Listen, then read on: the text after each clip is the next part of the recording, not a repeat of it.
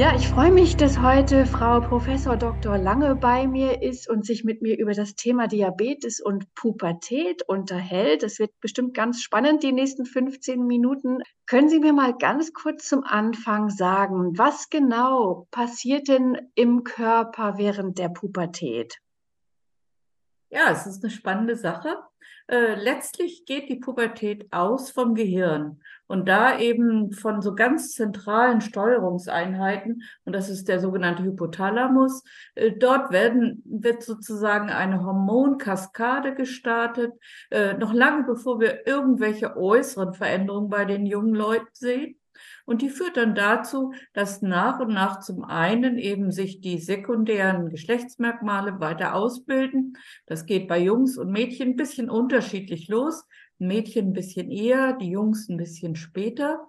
Äh, und diese Kaskade führt dann dazu, dass aus dem Kind eben dann eine junge Frau und ein junger Mann wird. Für Diabetes relevant ist dabei, dass es zu Hormonausschüttungen kommt. Klar, dadurch, das sind die Sexualhormone und die haben eben einen Einfluss letztlich auf die Insulinwirksamkeit. Das ist eigentlich so das, was beim Diabetes zentral ist. In der Vergangenheit war es so, dass dadurch, dass die Stoffwechseleinstellung bei Jugendlichen mit Diabetes nicht so gut war. Das ging einfach gar nicht vor 40, 50 Jahren. Und da war es oft so, dass es Verzögerungen im Pubertätseintritt gab, weil die zentrale Steuereinheit rückkoppelt sozusagen mit dem Körper, inwieweit der Körper äh, gut versorgt ist mit Energie, äh, inwieweit ausreichend Fettgewebe da ist um dann sozusagen mit der Pubertät zu beginnen. Das war natürlich in der Vergangenheit ein Problem, wenn junge Menschen mit Diabetes eine sehr schlechte Stoffwechseleinstellung hatten. Damals gab es noch gar kein HB1C.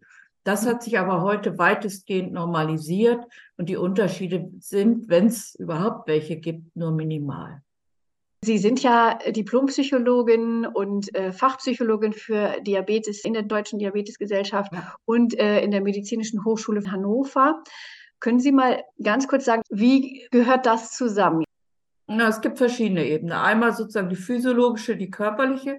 Das heißt, das, was man weiß, ist, dass in der Phase der Pubertät der Insulinbedarf etwas höher ist, bedingt einfach durch die kontrainsulinär wirkenden Hormone vor allem die Geschlechtshormone, aber was viel wichtiger ist, ist auch das Wachstumshormon. Äh, das hat man aber heute ganz gut gelernt. Man kann nämlich einfach äh, ein bisschen mehr Insulin geben. Das weiß man heute, dass die Basalrate angepasst wird, dass die Korrekturfaktoren und auch das Prandialinsulin angepasst werden. Das ist heute eigentlich gar kein großes Problem mehr. Äh, was ein Problem sein kann, aber bei weitem nicht bei allen, ich denke, da muss man allen jungen Leuten, aber auch den Eltern wirklich die Sorge nehmen. Pubertät ist was Schönes, was Normales und es läuft in der Regel auch beim Diabetes gut. Es gibt natürlich eine kleine Gruppe von Jugendlichen und das ist wie bei allen anderen Jugendlichen auch, die so die Frage haben, Identität, wer bin ich eigentlich, bin ich normal? Und in dem Moment, wo man sehr unsicher ist, wo äh, man sich vielleicht auch von den Gleichaltrigen nicht angenommen oder ausgeschlossen fühlt, dann kann natürlich der Diabetes sozusagen nochmal so die persönlichen Probleme deutlich verstärken. Dadurch, dass man sich anders fühlt, dass man sich vielleicht auch zurückzieht oder dass man eben versucht, den Diabetes zu verheimlichen. Und wenn man ihn verheimlicht, dann wird es natürlich mit der Therapie auch ein Stück schwieriger. Das ist so ein ganz großer Punkt dabei. Der nächste ist, zur normalen Pubertät gehört einfach dazu, dass man sich von den Eltern löst, dass man eine eigene Welt aufbaut, dass man nicht mehr alle Gedanken und Sorgen mit den Eltern teilt, sondern auch sich enger an Freunde, an Gleichaltrigen orientiert. Äh, und wenn dann natürlich Eltern sehr lange den Diabetes gesteuert haben, alles gemacht haben, ihren Kindern alles abgenommen haben und sie sie nicht so richtig gut darauf vorbereitet haben, den Diabetes richtig gut zu behandeln, dann kann es natürlich in der Phase, wo es um Ablösung geht, eine Menge Probleme geben. Vielleicht auch, indem man die Probleme über den Diabetes bewältigt und löst, indem man nämlich einfach nichts mehr tut für den Diabetes, indem man keine Lust hat, indem man vielleicht sogar ganz bewusst manches vernachlässigt und vor allem den Eltern keinen Überblick mehr gibt, wie überhaupt der Stoffwechsel liegt ob die Werte schwanken oder nicht. Das kann schon in einigen Familien auch ein richtiges Konfliktpotenzial geben. Aber um es nochmal zurückzuführen, das betrifft nur so etwa 20 Prozent der Kinder und Jugendlichen mit Diabetes. Beim Rest ist Pubertät wie bei allen. Ein bisschen ärgerlich, ein bisschen stressig, weil die jungen Leute sich verändern, aber das ist normal. Das heißt, ähm, Sie beraten dann äh, quasi die Jugendlichen in dieser Phase und ähm, wahrscheinlich dann auch gleichzeitig die Eltern mit, ne? weil es ja auf beiden Seiten Probleme gibt, nur eben anders geartet. Ja, also zum einen würde ich erstmal äh, immer ein bisschen vorsichtig sein mit Problemen. Es ist einfach eine mhm. Anpassung an eine neue Lebenssituation. Die jungen Leute verstehen auf einmal sehr viel mehr, äh, verstehen auch Zeit. Zeit heißt eben auch, was heißt das, lebenslang Diabetes zu haben. Sie verstehen auch, dass es Folgeerkrankungen geben kann. Das hat man bei den Kindern eher so ein bisschen zurückgehalten, weil sie es doch nicht richtig verstehen. Und da brauchen die viele Antworten. Und da ist ein zentraler Punkt die Schulung. Das machen Diabetesberaterinnen sehr gut. Und gerade so zu Beginn der Pubertät sollten Jugendliche nochmal an der Schulung teilnehmen, weil sie dann nochmal erfahren, wie sie sich selber gut behandeln können. Aber sie bekommen auch Antworten auf Fragen, die die Eltern oft gar nicht so richtig beantworten können, nämlich wie ist denn mein Risiko, Folgeerkrankungen zu kriegen? Habe ich schon irgendwas? Äh, wie ist meine Chance, ein normales Leben zu führen? Das sind ja Fragen, die alle Jugendlichen betreffen. Und die müssen in der Schulung nochmal ganz in Ruhe besprochen werden. Auch so die Frage, ich krieg's nicht immer so richtig perfekt hin. Äh, das ist normal. Und das müssen die Jugendlichen auch von den Profis hören, dass es normal ist, nicht immer perfekt zu sein mit seinem Diabetes. Aber unterm Strich haben die meisten wirklich richtig gute Chancen, ein sehr normales Leben zu führen. Und auf der anderen Seite müssen Eltern, und da muss man ja auch Hochachtung haben vor den Müttern und Vätern, die bei zwei, dreijährigen mit dem Diabetes angefangen haben, die reden ja auch oft so, unser HbA1c und unsere Werte schwanken. Das kann man gut verstehen, weil sie, sie haben ja mit ihrem Kind mitgefiebert und jeden Schritt beachtet und sich viel Mühe gegeben. Also tolle Leistung. Nur jetzt müssen sie so mit 12, 13 diese Verantwortung abgeben, ihren Kindern vertrauen und vielleicht auch nicht ständig mit einer Follower-Funktion hinter ihnen her sein. Denn das ist das Letzte, was Jugendliche wollen, dass sie ständig überwacht werden.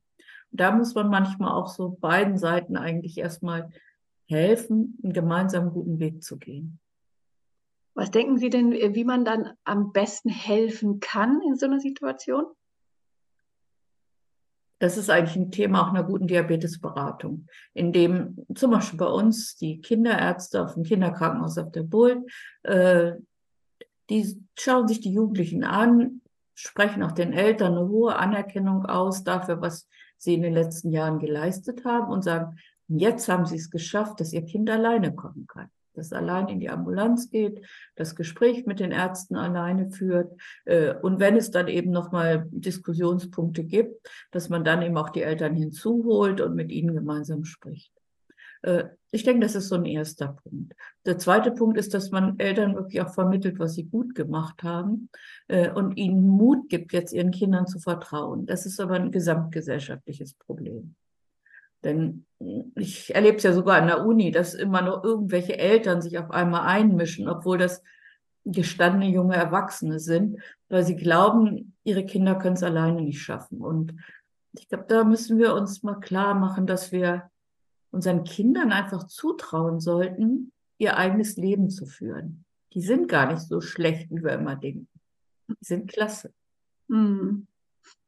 Da kommt mir gerade so das äh, Thema Schulgesundheitsfachkraft auch wieder in den Kopf, was ja jetzt auch viel in der Diskussion ist. Ich hatte gerade auch einen Podcast zu diesem Thema mit einer Schulgesundheitsfachkraft, die ja genau an dieser Stelle auch toll eingreifen kann. Ne? Mhm. Na, da gibt es ja bisher nur sehr, sehr wenige. Und ich denke, in der Pubertät werden sie kaum noch nötig sein. Also ich habe die Erwartung, dass Menschen mit den heutigen Möglichkeiten der Diabetestherapie sehr gut selber klarkommen. Und die Notfälle sind extrem selten.